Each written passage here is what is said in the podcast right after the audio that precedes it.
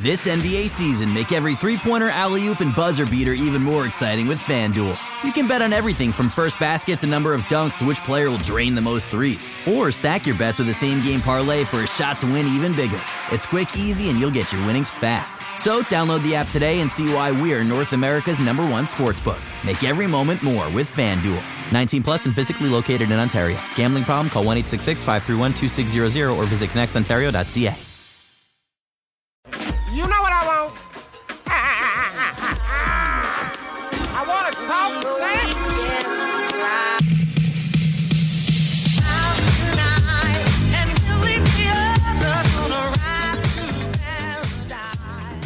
Hello, friends. Welcome back to another episode of Pull Up Tre. I am Tre. This is what I consider the GOAT, the greatest oh, writer. Oh, Jesus. currently in the market. Samson Folk, how are you doing? I'm doing good. Glad to see you pulled up, Tre, the namesake of the podcast. What happens on this podcast? We talk about the Raptors, the NBA, typically a little bit of baseball. What we get to do to start off this episode, though, is talk like the intersection of MMA, culture, sports, all that kind of stuff. Just since everybody's having fun with the Draymond conversation, we kind of wanted to review the dirtiest plays we could think of in the Raptors history. And I want to start off with you, not the dirtiest plays, but I, I do want to know what you think about the Draymond situation. It's reached um, a fever pitch. People care. Yeah. No, I think the the league got it right. I I'm assuming the suspension happened because like Sabonis actually was hurt, but I thought it should have been a suspension, like regardless. Like the common lo- logic that you're seeing like from the fans is like, what was he supposed to do? Like he was reacting to another person's um, action, but the but just because someone does something to you, you can't burn their car down. I saw this dude in North York. Yeah. There was a kid who was they're boxing, right? Like yeah. the one kid, the one kid was well, I shouldn't say kid, young adult. They're probably yeah. between like 18, 25. They're playing, they're hooping. The yeah. one guy squares up, and the person he's squaring up with is smaller, but he he runs off. And the other guy kind of chases him down because he wants to fight. The other guy goes to the bag, doesn't grab the blicky, he grabs the machete. He had that, he had a machete on him. He swung, he hit. He oh. hit the guy in the hand. He didn't chop it, but you could hear like the thud. I yeah. guess it's probably a little harsh for people on a basketball podcast. But anyway, he swung a machete at him, and everybody's like, play stupid games, win stupid prizes. You know, yeah. you want to square up with somebody, that can always happen. It's like, really? Is this are these the laws? These are like the not the actual judicial laws, but yeah. is, is, are these the laws we abide by as humans? Is like don't do anything to anyone because they might hit you with a machete. Like what is this common knowledge, common wisdom? And I no. just I see that's how people justify it is like if you do a thing, anything can happen afterwards. it's like why why would that be the logic? How yeah, is that ever the logic? I don't know. Even in watching the video, like you could debate even whether like Sabonis was like actively trying to grab his ankle. I think okay, I'll say that. I think okay. Sabonis grabbed his ankle. Okay. I still don't think that you like we've we've seen ankle grabbers. Yeah. Pascal, for example, he in the 2019 Eastern Conference semifinals, he he threw that leg back and Joel Embiid tripped on it, right? Yeah. It's functionally similar to what Sabonis did then. But and and also Khris Middleton grabbed Dillon Brooks' leg. We've seen Draymond Green grab legs, ankles in the past. We've seen guys they get frustrated, they grab legs.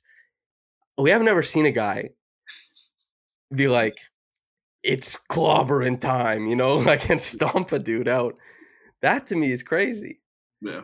But I, I did. I, I'm glad it wasn't more than one game. But I would I would have been pretty surprised if he didn't get suspended. I'm going to be honest. No, it, it was crazy. I, I I do hate that it's taking away from the series. I think like the Kings have been like, especially De'Aaron Fox, he's probably been like the breakout star of these playoffs, and he's like for me, like watching these playoffs, the big takeaway is like guard play, guard play, guard play. Um, whether that's the skill set itself and having like someone who can um, pull up from mid range, hit pull up threes, um, penetrate and dish to others, because like you're facing every team you're playing has somewhat of a, a good to elite defense aside for like a couple teams. It looks like that's where the league is going, and the more of those players that you have, especially from a tertiary standpoint, like you're impossible to guard. The Warriors, they look old. for the first time. Really, they can't stay in front of the ball because everybody on the Kings can pass, shoot, drive, which is crazy. Even their young guys, they don't necessarily look old, but Poole, for example, is not the guy you want who's not particularly sticky at the point of attack. Like yeah. Malik Monk is fantastic. Goose, if I can find the tweet, I'll throw it up on screen. But he had that tweet where he was like, De'Aaron Fox's game seems like it's made for the playoffs. Yep. And that's that's true. You can go back to when people were complaining about the Fox versus Haliburton thing when they were on the same team and Fox's decision making. I know guys who work in the NBA now who were very much like Haliburton over Fox. And like it's very because Haliburton made better decisions and had like a sexier shot chart and all this kind of stuff. But Fox has exactly like there's that charge conversation that's going on. Do you ban the charge? Do you, you know, I, I don't find it to be compelling. But yeah. regardless, Fox doesn't run into that. Why? Because he's such an immaculate operator in the mid range. He can get there whenever he wants. He can stop and pop if they throw that wall up, but he can also blow by if the if the rotations don't come in time. He is a guy who is made in a lab to kind of just undo these warriors at the point of attack and at the back end. Because Draymond is so good at well, he won't be there for game three, but he's so good at doing that one thing, right? Is like rotating to the ball if they drive, getting a hand on the sweep through, contesting at the top, being able to stay with the guy throughout. But it's like Draymond can come meet De'Aaron at 10 feet, and De'Aaron's just going to hit a push shot. If he meets him at 14, he's going to hit a mid range jumper. If he doesn't get there, it's a layup. It's he he's the perfect counter to the lack of point of attack defense from the Warriors, and then the timely help side defense from the from the Warriors too. He's man, he's great. it's like I said though, if they beat the Warriors, those Bay Area tech journalists are gonna they're gonna dig up the crypto scam that he pulled, and we're gonna we're gonna hear about it again. Every like every two months, I look it up to see if he's given the money back. No. He just, hey, we're not doing that anymore. You know, the money, poof, it's a wazi, it's a woozy, where'd it go? All that kind of stuff. But anyway, Raptors dirty moments. Do you have any that come to mind? The the first that comes to mind is um, Kyle Lowry to Paul George, where and the funniest part is like how much uh, people like were defending the issue. But for anyone who doesn't know, there's a, a loose ball. Um, both Paul George and Kyle Lowry are going for the ball. Kyle hooks Paul George's arm and then does a WWE like like dolphin dive onto his arm looking like he's trying to break his arm, and then casually gets up. Paul George is furious, and he's like, "I don't know what you're talking about." And like, I remember that day, like how people like vigorously were defending Kyle and saying it wasn't dirty. Tang- tangles happen. They're both going for the ball. They're fighting hard. It's very similar to the Draymond issue. Like, oh, like this is a part of the game. This is what was he supposed to do? He's trying to get the ball. It was hilarious. I think if you ask Kyle I you're not going to get the opportunity to now, but and most of the answers you'll probably get is like I was trying to win. I did all the things I could to win as an undersized guard in the NBA, and it's true he did. And I know you're. I'm not talking Kyle Lowry with you. I know. I know better than that. But he's gonna. He's gonna make the Hall of Fame. He has a legacy. But if you give him the truth serum and ask him like, Kyle, you were on some bullshit sometimes. Like, do you agree? He'd be like, Oh yeah, I was that dude he um he's definitely been like he just his his presence, the Mountain Valley West, you know, conference like the grinder guard who yeah. plays all four years. He's like Aaron Craft with skill and athleticism and all this kind of stuff. It's and he took it to the NBA, man. He's do, do you have any others? Are they all Kyle Lowry? all, all of them are Kyle. Um, I don't know if the bubble play is dirty. Per- yeah, yeah. Well, to Aaron Gordon. Hmm. That's like borderline. That's like the next one that comes to mind. But I just like remember like the quote where he told him to meet him at his his air room. Like that day for sure, I was like, this guy's leading us to another title. that that um that I felt like was kind of like a boys will be boys thing. Yeah. The the Paul George one though, I was like, Kyle, what are you doing, dog? that one that one blew my mind. Oh, because like in in the the replay, like he fully has his arm like this, he's outside, and then he does, which is crazy. it's like there's that Family Guy meme where like they fall and their arm goes behind their back and like the leg is broken. It's like that's the classic. You've been hurt bad, and Yeah. it feels like if Kyle got exactly like the worst outcome in that situation, that's exactly the position that Paul George would have been in. You know, Oh, it's nuts. What comes to Oh. mind for you? I like I can mostly I was trying to think of like what's happened recently. Unfortunately, these these ones are not so bad, but they definitely are on the side of like okay, that's happened a couple times. Like Pascal, the one I do like it's always interesting when you think about Pascal like when he got Al Horford in the nuts. Is that uh, Pascal wasn't going to get him in the nuts, right? Yeah. But Horford fouled him. It removed Pascal's path, like his arm path, from getting back to the ball because he was sweeping through. Yeah. And then Pascal, I think, realized like, well, my hand is going in between his legs here.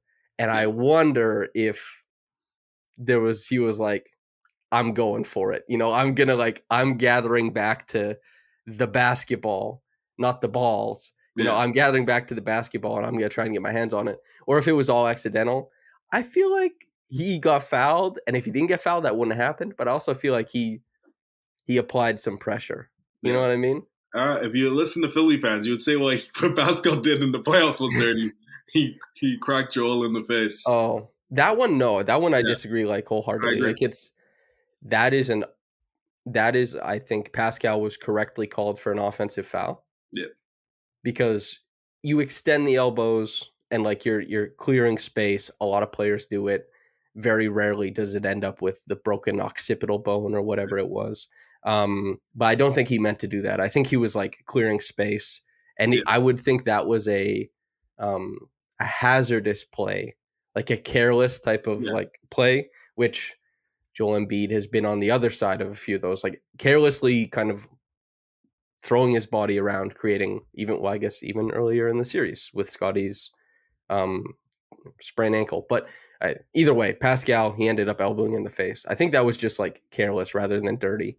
Yeah. And then careless and dirty was Pascal's when he hooked Joel way back in 2019. But there was no bad outcomes for that one. Like that Yeah. one, Joel had like started the process of going to run. He wasn't like Scooby Dooing where he's like the legs are going, I'm ready to go or anything like that. Yeah. But what did happen was Joel just kind of like cleared the kinetic energy, spaced himself out, and went to the floor, and then the foul was called, and that was it. But which is what Dillon Brooks did when Khris Middleton grabbed his ankle, Yeah. and uh, Khris Middleton got a flagrant one for that. I think if I remember correctly. Either way, um, the Draymond stuff is pretty funny, but that series it kicks ass. It's super good. If you want to improve your relationship to cars and the people that put you in them, the sponsor of this podcast, Queensway Automotive Group, QAG, they have a bunch of locations all over the GTA. They can move cars around to suit where you need to pick them up. They can get you into a lease. They can get you out of a lease. If you need help fixing your car, they can help you. If you need help figuring out like quotes, if you're shopping around looking for good deals on cars, they can help you with that. And as far as just like purchasing pre owned, new, used, all this kind of stuff, they have you set up. And they are the sponsor of this podcast. We do appreciate them for doing so. If you want to help out the podcast, if you want to help, help out QAG, and you want to be looked after for all your car needs, there's a link in the bio. You can click that, it'll sort you out. And once again, it does help the podcast and the sponsor. Thank you, QAG. Okay, so Scottie Barnes, the guy we brought up who had his ankle sprained in the playoffs last season, the guy who won't be in the playoffs this season, Scottie Barnes. Now, you're a Jamaican man. You know that Scottie has Jamaican history, he has Jamaican lineage. This was something that you found out was it the night of the draft and you're like, let's go, he's going to be a star. Uh, I I'm proud enough to admit that I was on the wrong side of history of who I wanted to, who I wanted the Raptors to pick. I was I was at the Raptors Republic uh, draft party. Scottie. No!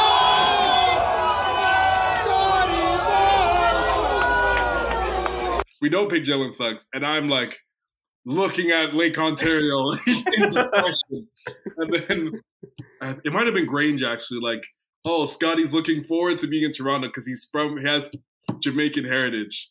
And immediately I'm like, all right, this kid's a star. so that's stardom. Let's check in on it. Where are you, Ari, Scottie's sophomore season? Wherein I think the the conversation for the first couple months, you know, October, the end of October, November, December was uh the Ni Hao stuff. Ben Simmons the second. He's not in the gym. He's not working. He's, you know, everybody has him figured out. Adam, my colleague, my my guy is asking other star players, "What do you make of Scottie's struggles yeah. this season?" All the other star players are saying, "This is what happens. It's going to be fine," and it was. But yeah. your thoughts on the season? Yeah, they like first two months, like there was uh the big overlap, uh, gap was like, oh, this is this is Michael Carter Williams 2.0, fake rookie of the year season. Which I never thought. For me, I feel the exact same how I felt going into the season. I would say after the, I would probably lower on consensus of like pathway to stardom than probably probably uh, most Raptors fans were like heading into the rookie year, just simply because like the ways that he wins and and scores aren't in the traditional sense, and we're going to probably have to if he's going to be that primary player, a team with with plus plus like drive, kick, shoot ability to to go around him, which is very hard to do. You're kind of seeing that with the Kings with Sabonis, but there's the Kings are a one of one team kind of right now in terms of the level of creation that they have around that like central post player. But with with Scottie heading into the year, like what I was looking to see was more so improved defense, and that like heading into the year, heading into the second half of the, his rookie season, you saw those improvements and that he's going to be a plus defender. But it looked like the Raptors made a decision that he's going to be our main point of attack defender, and that was a terrible idea. He he significantly struggled at that spot, and they kind of pulled away from that throughout the season. And you saw like positive returns. He's really he's a really good low man. He has a really good instinct and still can blow up a lot of actions, which I think is his future. And in terms of improvements, like he's improved a lot as a passer, especially in his decision making, which is super valuable for a team that struggles with spacing. He's able to get people in spots and able to um, use his eyes to get defenders out of the way and create like small slivers of space, which is high, high level stuff. Like so overall for like for me, I do think eventually he's going to be a league average catch and shoot shooter, which should be enough for him because he he can strength create with the best of them once he gets in the lane. I would give it a B if I were to grade it. I still feel like there's a pathway to being an all star, being an all NBA player. It's just going to take time.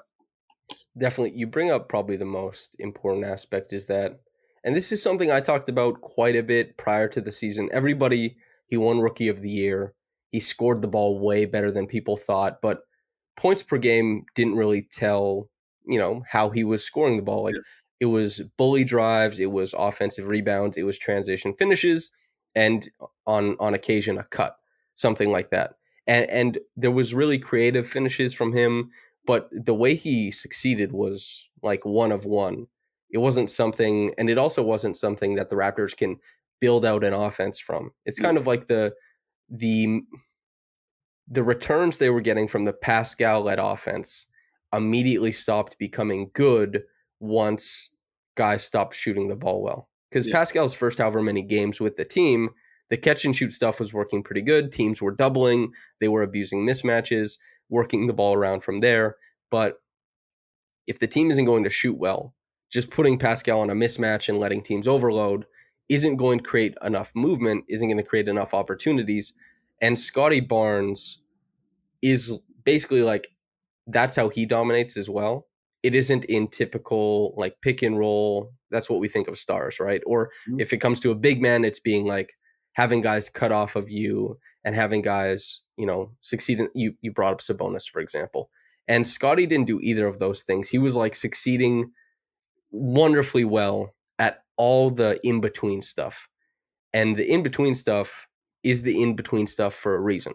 It doesn't mean it's not underrated, it is, but it also means that you can't really scale it up as high as you want. What Scottie needs to be able to do is have some semblance of a pull up jumper. He has to be really great with his handle so that he can take on all these different coverages that we see stars are treated with in the playoffs. Like you're gonna see four or five different defensive coverages, and like even Caitlin Cooper just wrote she wrote about this season, like the the switch to peel and like how effective that is at kind of stopping stars from getting downhill and then also keeping bigs away from getting the dump off pass. It's like there's a lot of different stuff. And if you have a really tight dribble and you can hit pull up jumpers, then you can kind of navigate that. Scottie isn't close to either of those things. The other thing they brought up, though, something that I wrote about very in depth, was his passing. And I think his commentary around scoring and passing is the exact same. When you ask Scottie, he makes everything sound like it's the easiest thing in the world. And he just says, I'm just playing basketball. This is just what I do. And when it's scoring, I think he's being dishonest because we see him struggle. Yeah. When it's passing, I think he is being honest. He's just like, I'm just making the plays that are out there. And you want to be like an idiot reporter like me and be like, but hey, do you guys don't make plays like you?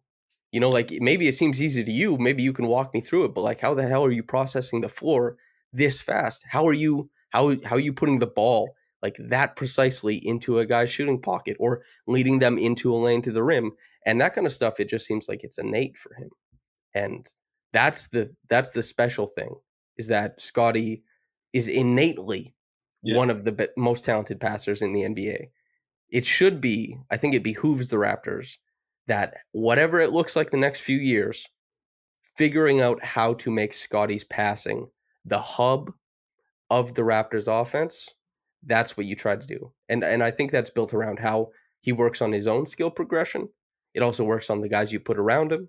And you have to find like that harmonious mix. It, it might be difficult if he doesn't and if he doesn't progress as a scorer, then it's probably not tenable. But you have to you have to make that bet that he will, you know. Yeah.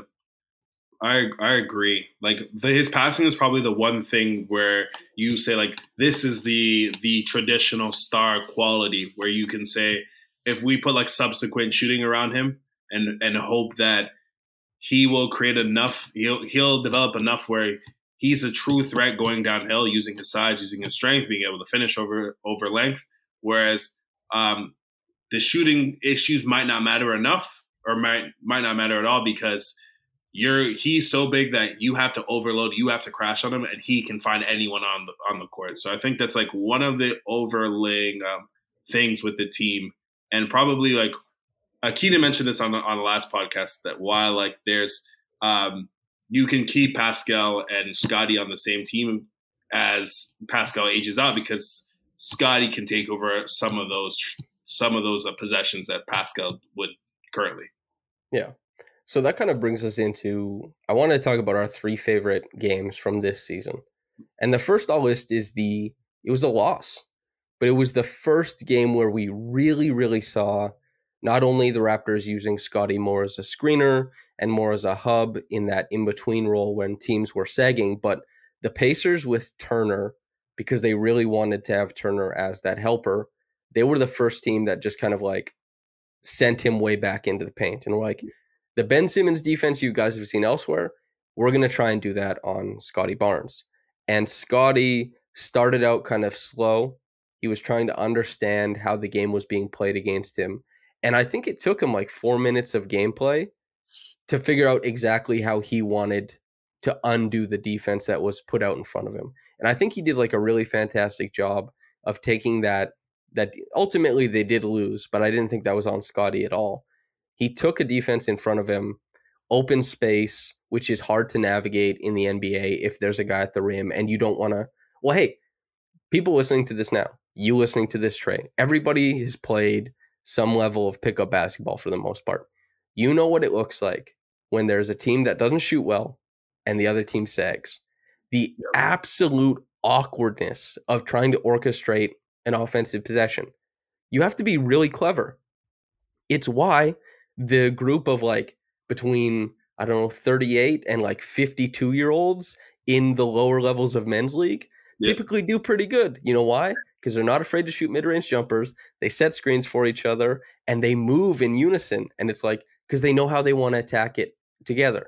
Scottie started coordinating the Raptors offense from within, and it started with that game. And it gave us probably, you know, outside of the the six game series against the 76ers, the most interesting stretch of his career so far, and it started with that game. So that was um, my number one.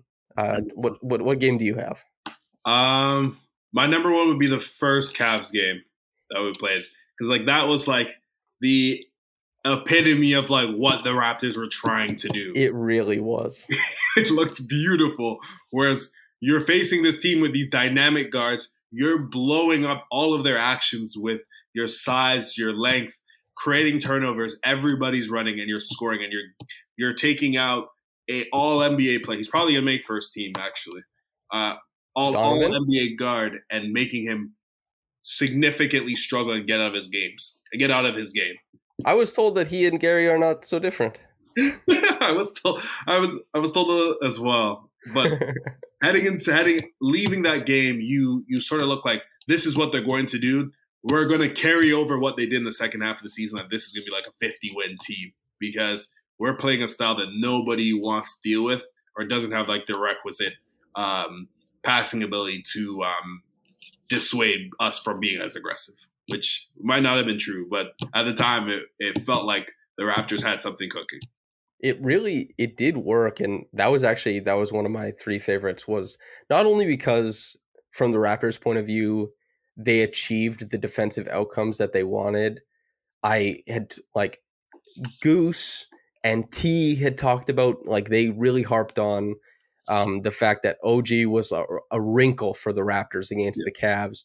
That was true. OG, I think, had 20 points. He had like five assists. He was making the, he was like attacking closeouts. He was making the lay down to the big, and he was able to bridge the gap defensively. He, Precious, Scottie, and Pascal between navigating like Mobley and Allen on the defensive side of the floor, like trying to keep those guys off the boards, trying to keep those guys from finishing everything at the rim, it's a Herculean effort.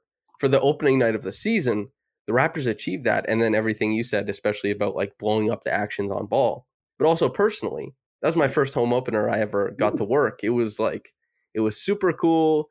It was awesome to be there doing that. I'd worked games before, but this was like, I'm there for, I was at preseason games, but I was like, I'm there for the season. Yeah. This is a cool thing. And to have the Raptors perform that well on offense, it wasn't perfect. On defense, it was really good. I was mm-hmm. like, this is the formula.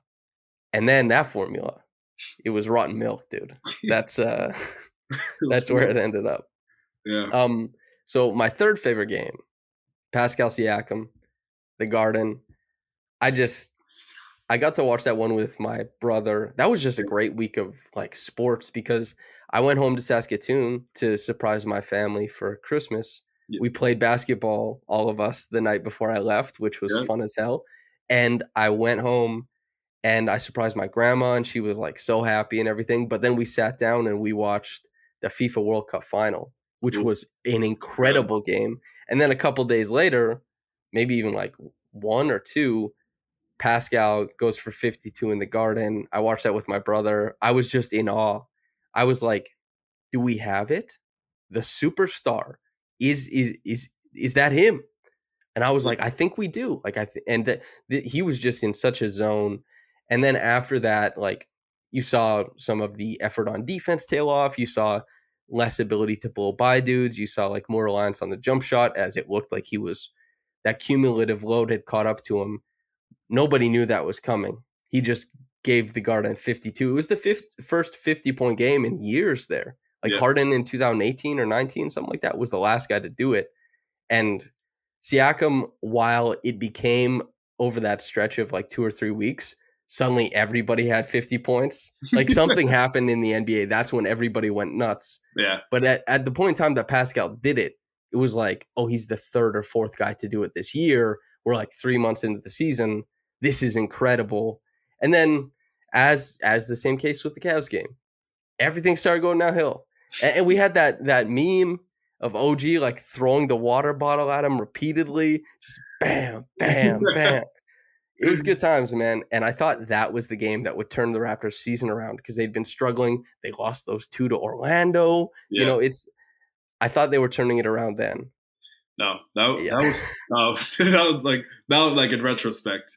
But like that um that whole like Pascal stretch at the beginning of the season you and I believe we said it on the podcast. You looked at like this is the championship hub that everybody has been asking for. He's able to slip and get into the rim with the best of them, and he's his his mid range jumper has gotten to a point where you can't just overload the defense and and hope that he's not going going to score. He's figured out like counters to everything the defense is going to actually offer you. And Gary, Fred, who Fred, OG Telesky wasn't shooting as well, also are good enough where they're going to punish people when they overload as well. So like it looked like things were going to turn around. Like the Raptors are have like their guy, which I still think they do. To be honest, like he is a part of that nucleus whenever they turn this ship around. But um, I would I would say it's just like that game is like a microcosm of um, what we want to see moving forward is having shooting around Pascal and allowing him to um, shoot, having shooting around Pascal, probably a more conservative defense, and allowing him to be meticulous and knife through offenses in the same way. The thing is, though, you probably don't get both of those things together. The way that the team is currently constructed, you don't get the shooting and the conservative defense. For example, because Scottie is there. Scottie's the future. Yeah. Nobody's moving off of Scottie. Kevin Durant was in the ether, and that wouldn't move the Raptors off of Scottie. Guess what? Nobody. Short, short, of the Thunder being like, hey, actually, we think Scottie and Giddey is better than Shai and Giddey. You want to do that? The Raptors are like, yes, yes, yes, please, yes. But the Raptors, they're going to have Scottie. If they want to play the conservative defense, they're going to have Poeltl there. They're going to re sign him. Yeah. If they want to have shooters. They're gonna have Scottie, Pascal, and Jakob on the floor. I'm just like, how do they achieve this? Because. Fred, I think, will have a better shooting year next year than he did this year. I, I think he really will. I think OG is a good shooter, but it's like there's just not a lot going on, floor. Like Pascal, to make this team work, and maybe it's not fair to him, he has to shoot the ball pretty well. Yeah, like on three point shots. Like we see so many of these possessions come out to him. He and Scottie more than anybody else, I think, where the ball rests in their hands above the break. And you're like, this is where if it was Gary, OG, or Fred, you feel really good about the possession ending there. And you're like, if it goes in, if it misses, it misses, but that's yeah. the shot. Exactly. It, it rests in Pascal's hands or Scottie's hands. Sometimes they shoot it at a poor percentage. Sometimes they try and create a little bit more. And it's like you always feel like they're leaving something on the bone by not taking that shot in the possession. And Pascal, he hasn't been prioritized in play style once during his Raptors career. And and some people say that he doesn't have to be, he's not good enough to be. I don't I'm not here to litigate that. He's been paid as much as they could possibly pay him. They've had him on the roster. He's he gets a lot of possessions. It's maybe not exactly fair, because it's not like you know really attuning to his skills but he has to shoot the ball better. If he wants if he wants this team to be as good as possible he has to be a guy who catch and shoot threes. They got to go north of like 37 between 37 40% you got to hit above the break too. And like that's hard. Yeah. It's really difficult. Like i think a more realistic path is like Julius Randle still never became a great shooter, but he takes enough of them where the defense has to consider guarding him. I think he shot around 34%, but he took eight threes a game, which is You want to know something funny? Fred and Julius Randle shot the same percentage, the same percentage on catch and shoot threes this year. Oh, Fred usually shoots around the Buddy Hield level. Last year, for example, he was 43%. Buddy Hield was 42% this year. This year, Randle and Fred shot the same percentage. That's tough, man. Yeah, that's difficult. Oh, it's difficult to navigate. That's that's I wrote I wrote that piece about Fred shooting kind of being the metaphorical or the allegorical equal to like the Raptors season is just like it was good for stretches. and then what the hell? Because everyone was like, "Hey, this is good. This is a known quantity, both with Fred's jumper and the Raptors." And then both of those things were like, what if we weren't? You know, it's uh it's tough. Okay. I think I have two more games left. So I'll do these I'll do this quickly. Um number two for me would be um Raptors Caribbean night. One because I'm Caribbean, and um, two it it was like a beacon of hope post deadline. The host, you guys know my smile was gone after the deadline. but the Raptors showed in that game like like what division, even heading into next season, to be honest, of like what this team could actually look like. Um, much better defense. Um, Jakob actually providing um, someone who can be an effective roller and be a screen and open up Fred. He had probably his best game of the season that this year with us. I think at 21 and 18, and he he looked like somebody who is going to be able to um, allow us to play the scheme that everybody has been hoping for, a more conservative way to allow Pascal, Fred to have less miles travel, stop being in the top five of this list. And from that point on, it looked like they're catching the Hawks. They're they're going to be seven, eight seed, and they're going to give Boston and Milwaukee a very tough time, and they're going to be a tough out. Didn't happen. No, I have a question for you. go ahead. I've always said Caribbean. Yeah. Always. Caribbean. Caribbean. Please, What, like what is what is the difference there?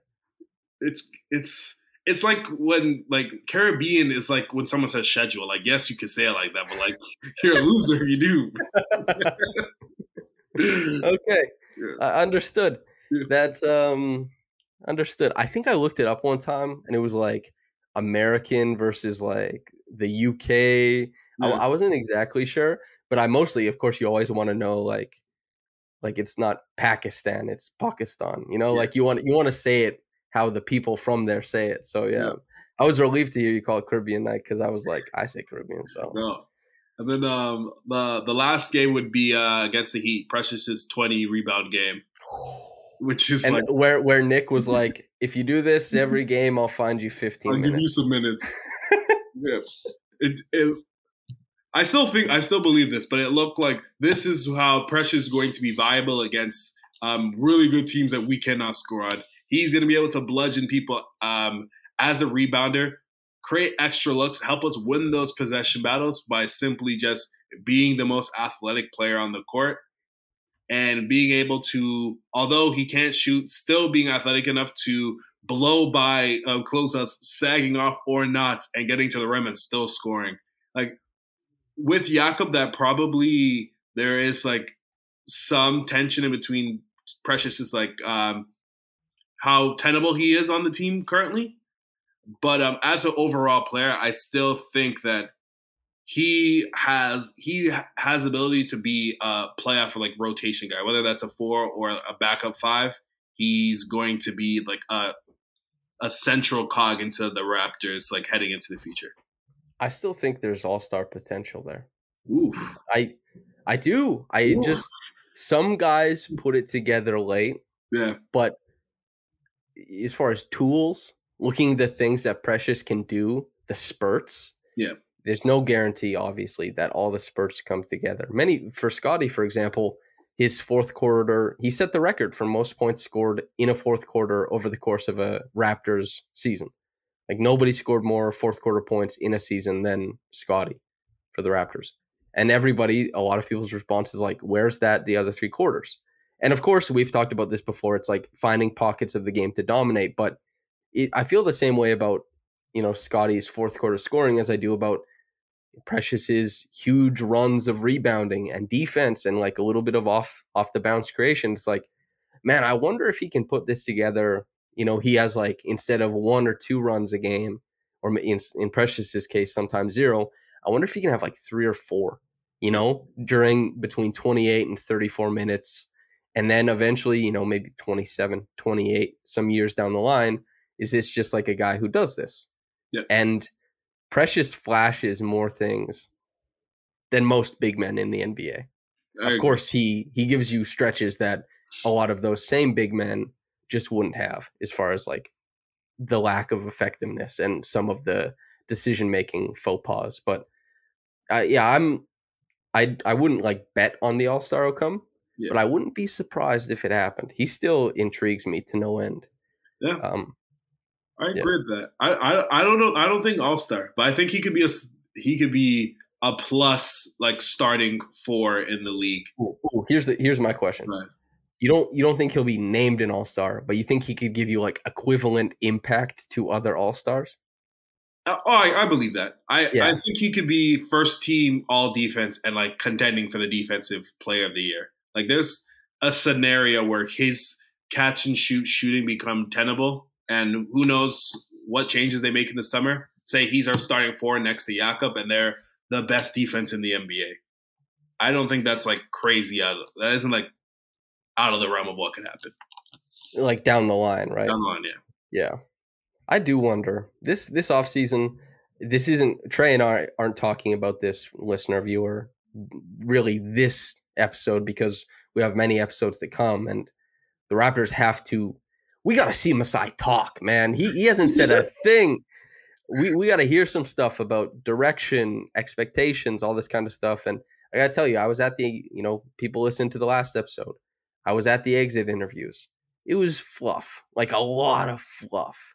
And even though Masai is going to no doubt give some fluff, sometimes he gives like the hard truths. And so we'll we'll talk more about that as the season comes on or the off season continues to go on. But also Tre and I what used to happen in the past was that I would talk specifically to scouts and it would be Samson plus scout. We're talking about a guy I'm learning.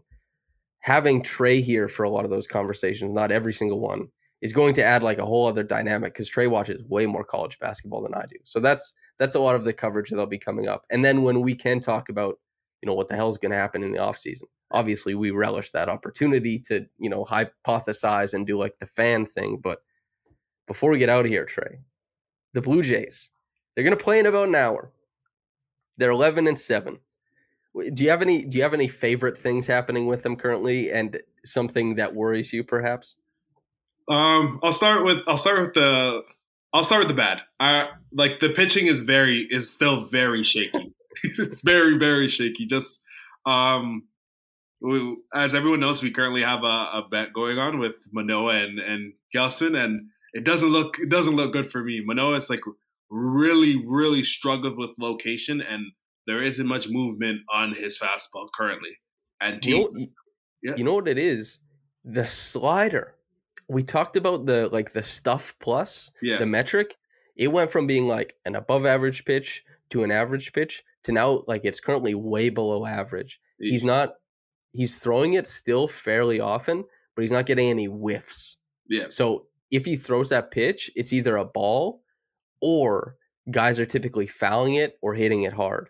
And that pitch, I remember like when he came up against the Yankees and he would like throw a slider against a left-handed batter and they would swing at a pitch that ended up hitting them. I was like, man, this is nasty. But it, it's lost some bite. yeah. You know what I mean? it, it's been tough. Like um, I would say, Gausman and Bassitt, even though he had that one game where he didn't understand what was going on, have like lived up to lived up to expectations. Although Kikuchi and Berrios have had decent starts of late, it's they're still so volatile. Where like if we're hit- we're in a series tomorrow, you would be like, we only have really three pitchers that I'm confident in playing currently. But So that's the bad. I also I have another pitching bet. Blake and I we both use beard oil. I I think made a mistake. I believed the Blue Jays as they said that um, Berrios was going to figure everything out, and he was really good against Tampa Bay. He's about to pitch. We're going to get some feedback, you know, tonight. But seeing Berrios, as he has an eight ERA right now. Blake and I made a bet whoever was closer. I said I expected 3.75 on the season. Blake Mm. said 4.25. I think I'm going to have to buy him a little bottle of beard oil. But yeah, the starting pitching, I think, has been a concern. Yeah. Although you can probably expect Manoah to find better footing. Agreed. I think that Berrios and Bassitt and Kikuchi all having decent starts now, kind of in a row with each other, especially if Berrios pitches well against the Astros tonight.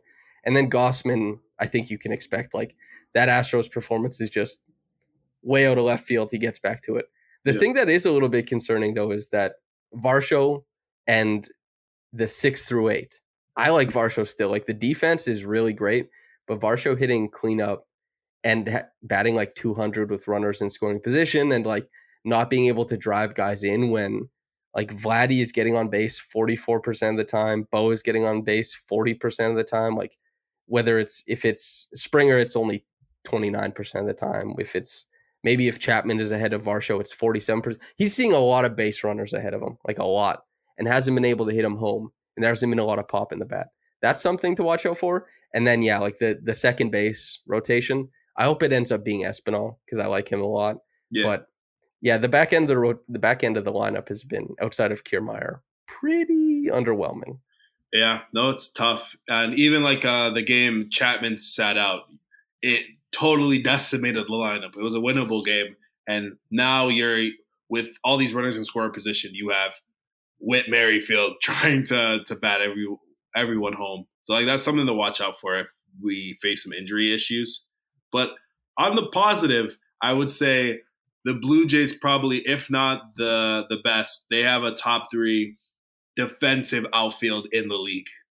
They've saved a million runs. They've gotten to a point where it's a strength of the the team, whereas last year was a, a major weakness. There was uh, a fly ball that wasn't um, a direct pop up, we weren't getting the outs majority of the time. Whereas now they're saving runs, and I, I believe they're top three in save runs um, in their outfield, which is which is really good good to see.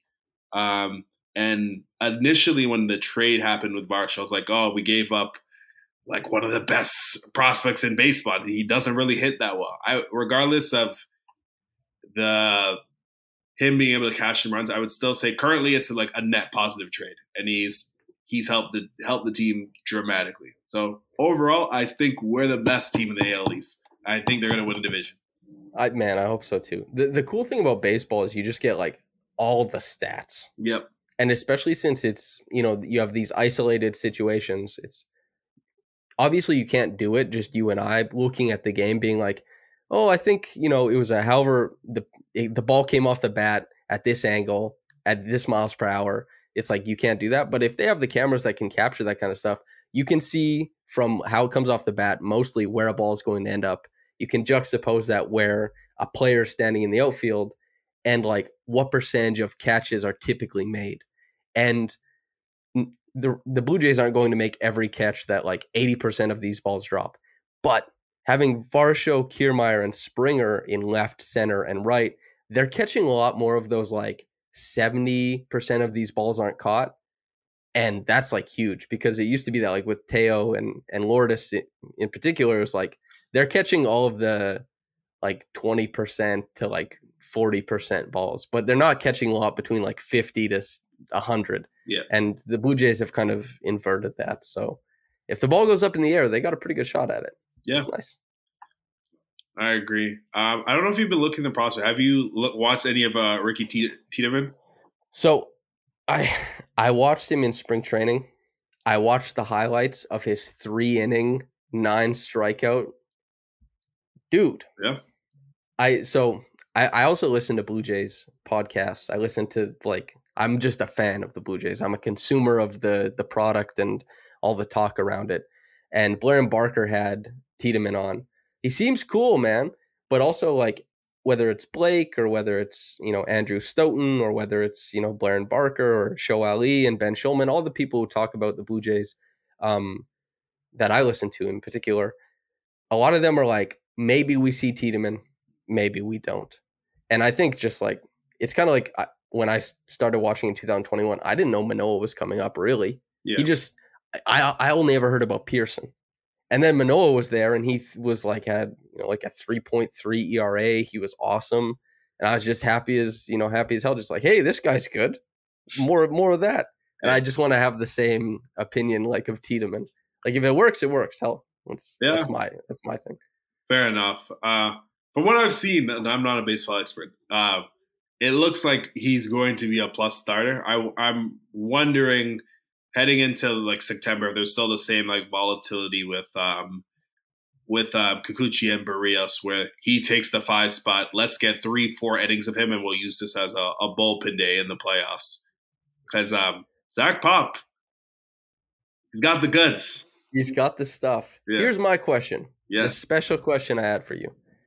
Kevin Gausman, let's say 96 mile per hour fastball. Do you think you could hit it? You know a fastball is coming. Uh, what, hit it for a base hit or hit it in play? This, is these are two different questions. Hit it in play. Hmm. I don't think I could. I played Hmm. baseball. Did you Uh, play baseball growing up? Not competitively. No. Mm. Ah, I'm, You- I'm, you- I'm, I'm gonna say no. I feel like if I do try to, I'm gonna fracture my wrist. I'm gonna say don't be humble. Okay. R.A. Dickey, 84 mile per hour fastball. Double. Can you? Double. Double. No? Double? Double. okay. This this ruins this ruins the the secret question. I have my fastball measured, the speed of it. Do you think you could hit? I wind up. You've actually seen a a video of me pitching before. 73 miles per hour. Gas coming in at you, Tre. From me, I'm I'm up on the I'm up on the mound. I'm doing all kinds of stuff. I'm trying to psych you out. I'm like Nestor Cortes, dropping the leg, all this kind of stuff. Do you think you could hit my fastball? as as a, a palladium savant, I will say I'm knocking it out the park. Home run. Unbelievable. How fast do you think you can throw? Hmm. See, I think I can. I, I think I throw 80 miles an hour, but I don't think I can throw a location at all. You think you can hit 80? I, I, I work on a bit, quite a bit. I feel like it, I, Damn. Okay, I don't, I don't think I could get, hit this, get the strike zone though. that's tough. Yeah, Like, cause you you got to give it your all. You got to like really lean into it. 80. I would love to see you throw a if Tre, I don't know if you understand. I would like hee haw laugh if I saw you step up to the mm-hmm. mound and go like and throw an 80 mile per hour fastball. I would, oh my god. that's, I would we have to this summer we have to find like the the you know, you go pitch and it measures the velocity. Yeah. Maybe they'll have one. We're gonna go to a few Blue Jays games. Maybe they will have one at the stadium one of those days, and we got to get in there All right, and we got to measure it. I need put- video. I need video proof of this. If this gas, We will put it on the podcast. Yes, some gas. only if you throw eighty. If it's like sixty-four, it's not. It's it's not making the cut. Eighty is a lot. it is a lot. I'd ooh, I'd be impressed. I think I can do it. Anyway. Yep. Anyway, um, listener, thanks for tuning in with us. Uh, we're hoping that with the baseball stuff, you just like us more than you like Raptors talk, and we hope that that was entertaining and enjoyable for you. I know there's some people who listen to you know our podcast just because they're like, it's Sam and Tre. I'll listen to Samson and Tre, and uh, this is for you mostly. You know, I, I find sometimes when I for people I like, Yeah. you talk about anything Agreed. you know, as long as you're not like an idiot, you know. It's just... but anyway, um, thanks for tuning in. Uh, yeah, we we enjoyed this immensely. If you're listening on the podcast channel, uh, just thanks for logging in, listening to us. If you're on YouTube, like the video, subscribe, and RaptorsRepublic.com will have draft stuff, end of season stuff, and man, like Team Canada stuff coming uh, over the course of the summer and and some interesting features as well, particularly from Louis and I. I think we'll be able to write some cool stuff. Subscribe over there. Um, Tre, any final thoughts before we get out of here? Um, overall, uh, I'll do some like end of season stuff. Like first off, like for you, congratulations, like getting through your first season on the beat, which, Hey, which is I'm great. Super proud, and obviously, like doing this podcast has has has been great, and doing it with like with my friend has been awesome, and all the support with the fans have been great. I hear Sportsnet is sniffing around. They're like Tre, you know, he might be the new lead anchor. That's what I've been hearing.